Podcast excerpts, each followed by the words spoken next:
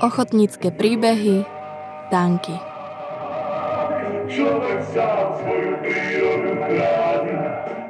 Za zvukov piesne populárneho slovenského hitu v podaní Karola Duchoňa V dolinách vychádza spoza Plechovej hory 5 mechanických hračiek, tankov, ktoré sa pomaly blížia k divákom a padajú do hľadiska.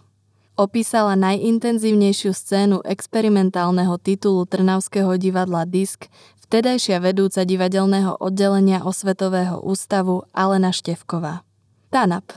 Pôvodná polytechnická dekompozícia výtvarníka Miloša Karáska a režisera Blaha Uhlára sa rodila ako nesentimentálna, sarkastická, občiansky odvážna diagnóza morálnej zbahnenosti nás všetkých z kolektívnych etudových improvizácií v priebehu skúšok a zároveň svojim voľným zreťazením demystifikujúcich satiricko-metaforických sekvencií prostoreko zosmiešňovala a negovala rozličné javiskové konvencie.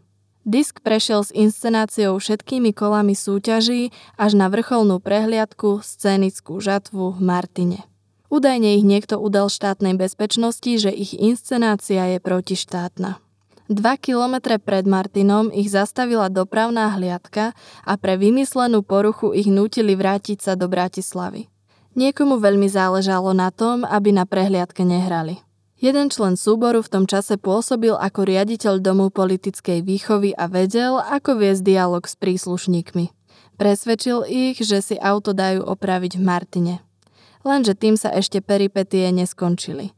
Organizátori ich výslovne žiadali, aby z predstavenia vypustili politické aktualizácie. Teraz nič také nezažívame.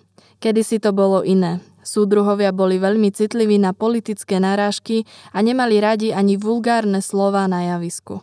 To, že občas nejaký divák odíde, je v poriadku, je to jeho právo a nemusí sa každému páčiť všetko.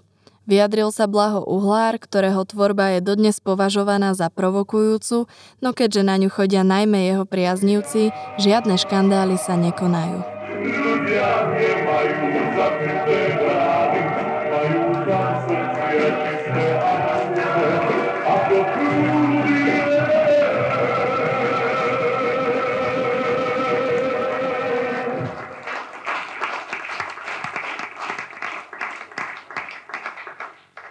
Tak toto nie, toto ja zakazujem. Počúvate podcast Národného osvetového centra Ochotnícke príbehy, ktorý sprevádza výstavu Divadlo väčších možností.